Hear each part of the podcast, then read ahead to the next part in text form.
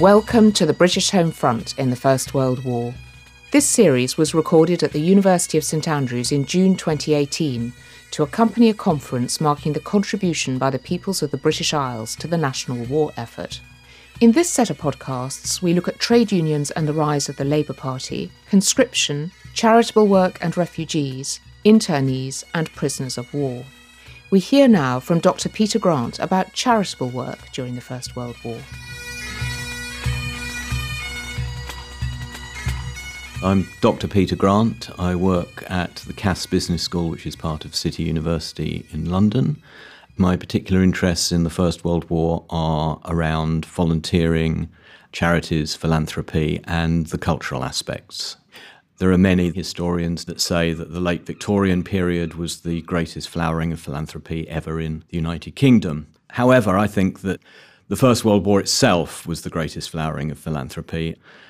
One of the aspects of the Victorian and Edwardian period was that people, particularly those in the working class that were seeking to better themselves, as it was called at the time, tended to join all sorts of organisations, whether they were cultural, artistic, part of a church or a trade union.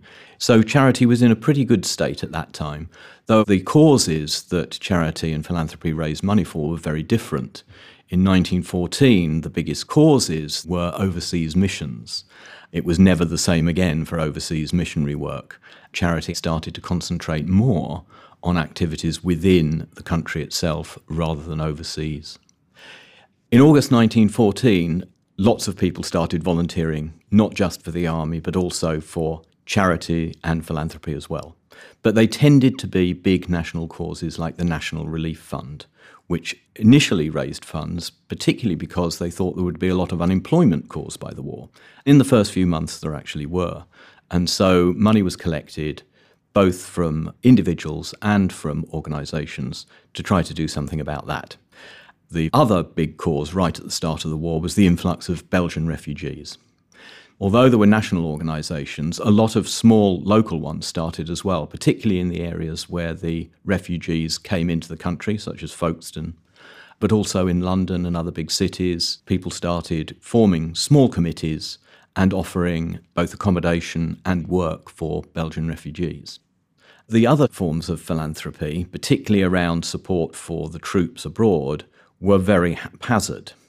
There hadn't been a large number of organisations that were doing work like this before. If you were a well established and, shall we say, more upper class regiment, you were much more successful in getting donations than you were if you were newly formed Kitchener armies. Things were not exactly well organised. So by the time we get to 1915, there was quite a lot of criticism about what was going on, mainly in two areas. The first one was this inconsistency and haphazard nature of the collection of what were termed comforts for the troops. You can see that in quite a lot of contemporary and post war writing, such as Robert Graves' Goodbye to All That. His regiment, the Royal Welsh Fusiliers, quite an upper class regiment, was doing rather too well. People would be sent too many pairs of socks or new shirts or balaclava helmets, whereas other regiments were actually suffering from deprivation. Things started getting into the press both the more popular press, such as the Mail, but particularly into the Times, which was being read by MPs and influential people, it was decided that something had to be done about this. So you had a bit of a clash between the Whitehall bureaucracy, particularly from General Sir John Cowans, who was the director of logistics in the UK, and General Maxwell, who was the director of logistics at HQ in France and Belgium. Cowans was picking up all sorts of letters to MPs and in the press, telling Maxwell that things were not going terribly well. Maxwell thought this was a terrible imposition, and what was he doing talking about socks when he ought to be talking about fighting? And said, no, no, no, everything is fine. But a number of MPs asked questions in the House, and things were getting quite difficult. At the same time, there was also quite a lot of coverage of scandals in charities themselves because the Charity Commission at the time only covered charities that had an endowment, charities that just collected money and then spent it were not registered with the Charity Commission and therefore not controlled in any way. This was getting to be quite an issue. You had a number of very prominent cases, such as the Belgian Canal Boat Fund, subject of a very famous poster, and later on the French Relief Fund, which was one of the biggest charities of all, who were subject to inquiries for fraud. Though neither of them were direct frauds, what was happening was that the people that were running them were making a very nice living out of it and not distributing as much money as they could. So you've got two pressures here one of them about fraud, one of them about comforts for the troops not being properly regulated. You had two responses to that one from the state and one from the army and Whitehall. The pressure of fraud was eventually addressed by Parliament passing the War Charities Act in 1916, which regulated all wartime charities. They all had to register, they all had their books inspected, they all had to have a proper committee. This was a partially successful approach because it did depend on local authorities enforcing it. And it's clear from my research that in certain parts of the country they really did very little, whereas in London they did quite a lot. In fact, Harold Bird, who was the secretary of the London County Council, was extremely tenacious in looking at new wartime charities, though unfortunately he displayed something of a class bias when he did this. He was extremely scrupulous at looking into very small working class charities, especially when they were run by people like East European Jews. He spent lots of money on private detectives looking into the lives and the bona fides of the people running these. There was one very small Jewish charity in the East End that he had something like 70 reports produced on, and then refused them registration on the grounds that he didn't think they were properly run. On the very same day that he refused registration to this charity, he accepted, without a word, another charity run by a titled individual who turned out to be a complete conman. His title was perfectly legitimate, but all the money went into his own pocket. So it was only a partially successful solution, though it did quieten down the media attention. The response from the army came in 1915 in late September 1915, the Army Council appointed Sir Edward Ward as the Director General of Voluntary Organisations. Now, Ward's name is pretty much unknown today. One of the reasons for this is that he left no papers behind. His two sons died very young, and they too left no private papers. However, I think he's probably one of the forgotten heroes of the First World War and indeed the pre war period. Ward had started off his life in the precursor of the Army Service Corps. His first major campaign was the Second Ashanti War, where he completely revolutionized logistics for that war by the very simple method of employing local, what we call native bearers, ensuring that the army officers that were in charge of them not only knew their language but also knew their customs and culture and made sure that they were paid on time and in full. That was a fairly minor campaign. He came back to the UK. He was put in charge of the Royal Military Tournament, a very famous activity which is still there for raising money for military charities. Previously, the tournament had raised, if it was lucky, two or three hundred pounds a year. Sometimes it even lost money. Under Ward, it never made less than two thousand pounds in profit. After Ward left, it took another 20 years to get back to the same sorts of levels of income. Then he was sent to South Africa during the South African War and very quickly found himself in charge of supplies at Ladysmith, which came under siege.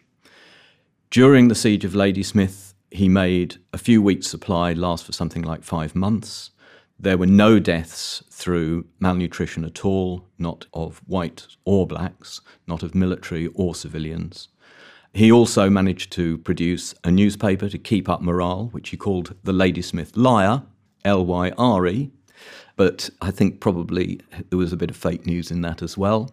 When the Boers came to parley, Ward managed to feed up the contingent of soldiers that were going out to meet them so that they looked extremely well fed, and the Boers were rather surprised at this. After Ladysmith, he was put in charge of supplies for the whole of the South African War.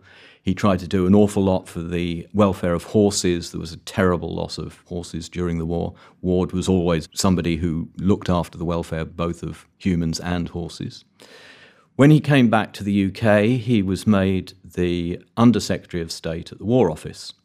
but very quickly became the permanent secretary, and he was permanent secretary at the War Office for something like 13 years, up to 1914. To start with, he didn't get on particularly well with Arnold-Forster, who was the Tory Minister of War. Ward wanted to do a lot of reforms which Arnold-Forster was not in favour of. One of the reforms that Ward had suggested was the formation of the Officer Training Corps, and his blueprint for that had to go on to hold. But when the Liberal government came into power in the election in 1904, the 1905 06 period, Richard Burdon Haldane became War Minister, and he and Ward got on like a house on fire.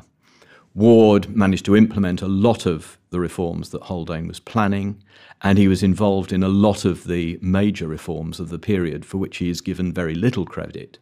Most histories again say that the OTC was a Haldane idea. It wasn't. Ward had already presented the full blueprint to Arnold-Forster and brought it out again when Haldane came in. He worked on the plans for mobilisation with Sir Douglas Haig, which went so smoothly in 1914. And probably most importantly, he was the leading light at the War Office in forming the first Army administration course at the London School of Economics, the first university course for Army officers. Here he brought together people that you wouldn't expect to be exactly on the same side, such as Haig on one side and Beatrice and Sidney Webb on the other.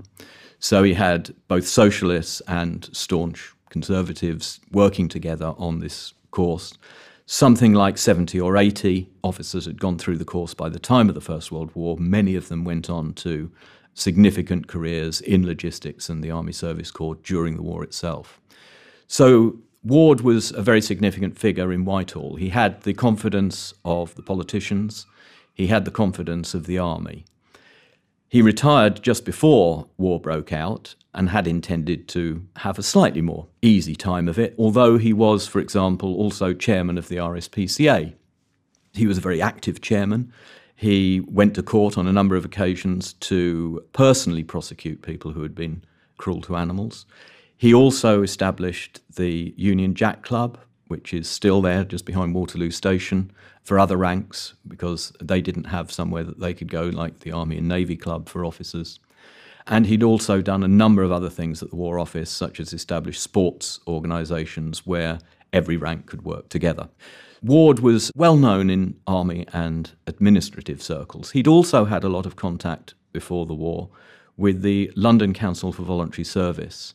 He knew voluntary action and activities quite well. Ward was the right person for the job of Director General of Voluntary Organisations. He didn't stifle voluntarism by trying to be overbearing.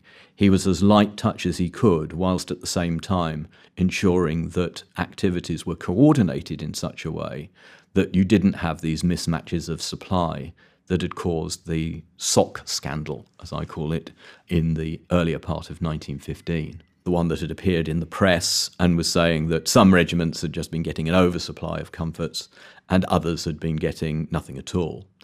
A couple of examples show how successful Ward was. First of all, there was nothing in the press ever again about a mismatch of supply.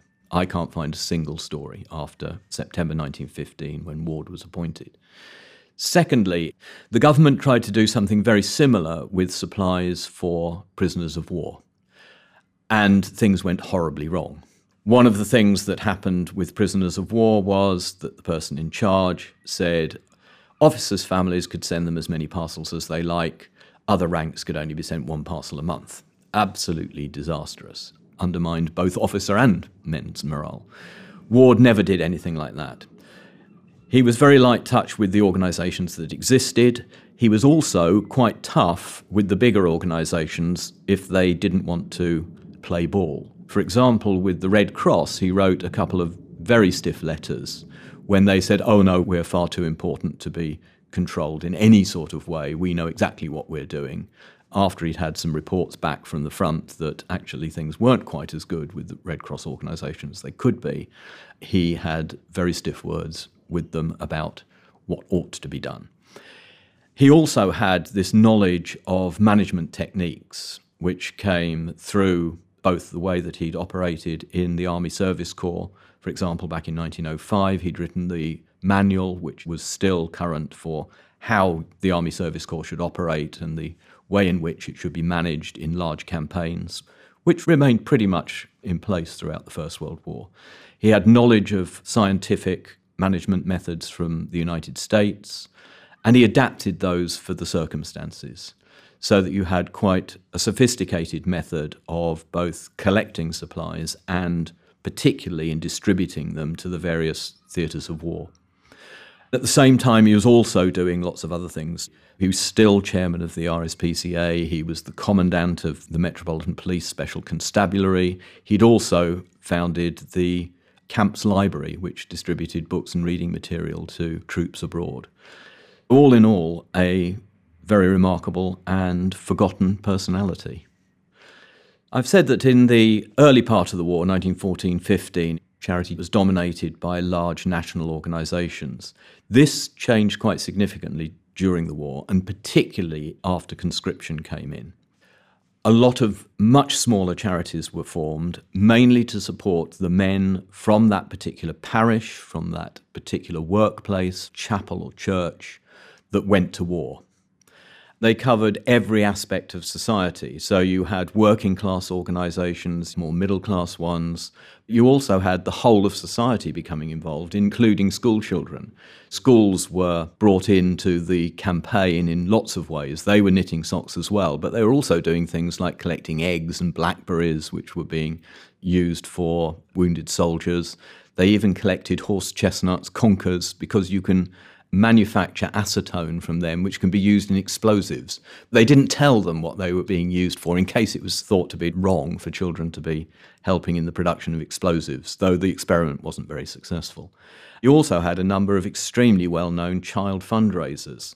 Probably the best known of the lot was a little girl called Jenny Jackson from Burnley in Lancashire. She was the daughter of a miner from the age of six, she started collecting money for troop comforts in the town. Her mother made her a full military uniform so that she became known as Little Kitchener. Over the whole war, she collected something between two and three thousand pounds. That would probably be the equivalent of a hundred or two hundred thousand pounds today. And after the war in 1919, when we had the Great Peace March following the Treaty of Versailles, Jenny was the only child to be invited to officially take part in the ceremony and be present at the entombment of the unknown warrior. She lived on until she was in her 80s. Burnley seems to have been a hotbed of activity for young fundraisers because, as well as Jenny Jackson, there was also Amy Foster, who became known as the Heeland Lassie because she dressed in a Highland outfit. I'm not sure how military it was she too collected a lot of money in the Burnley area. Because Sir Edward Ward was particularly successful in balancing the relationship between charity and state, charity and philanthropy in the UK remained extremely strong throughout the war. In Germany, though they started out with at least as strong a charity and philanthropic sector, it significantly declined during the war particularly after the Hindenburg Ludendorff regime came in, because they were trying to direct charity towards military ends. They were not balancing the requirements of the home front with the military front. What happened in charity and philanthropy mirrored a lot of what was happening in the rest of British society. We start off with a fairly haphazard unregulated sector into which the state intervened more as the war went on, but managed to do so in a very British sort of way without alienating the activity that was already going on and keeping both morale and the strength of that sector as high as they possibly could. Looking to the period after the war, one of the interesting things that we see is that the relationship between charity and the state has changed. We're moving much more to a period where both the state considers charity more seriously and charity is more prepared to work hand in glove with the state. To illustrate that, in 1919, a national council of voluntary service was established on the lines of the local ones that had existed before the war. That was an example of how things were changing towards a more organised voluntary sector.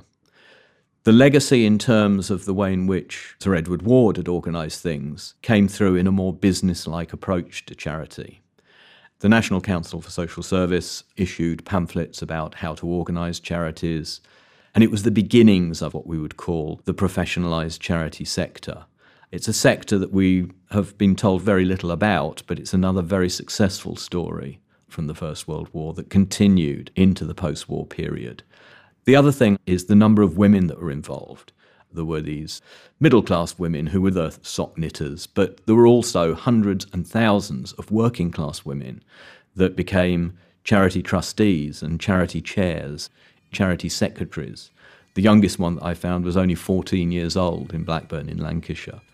It was giving working class women responsibility for the first time in their lives, and this continued too into the post war period.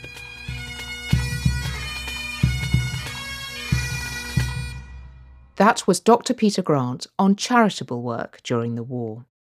You have been listening to the British Home Front in the First World War. The podcast series was made possible thanks to the generosity of John Cawthorne and the 1926 Foundation. The conference was supported by the Department for Digital, Culture, Media and Sport and the Scottish Government. It was a Chrome radio production for the University of St Andrews, with music by the pipes and drums of the Royal Scots Dragoon Guards. The producer was Katrina Oliphant, with sound design by Chris Sharp. The series editor was Professor Sir Hew Strachan. In our next podcast, we hear from Dr. Pierre Purseigle about how the Home Front coped with the influx of refugees.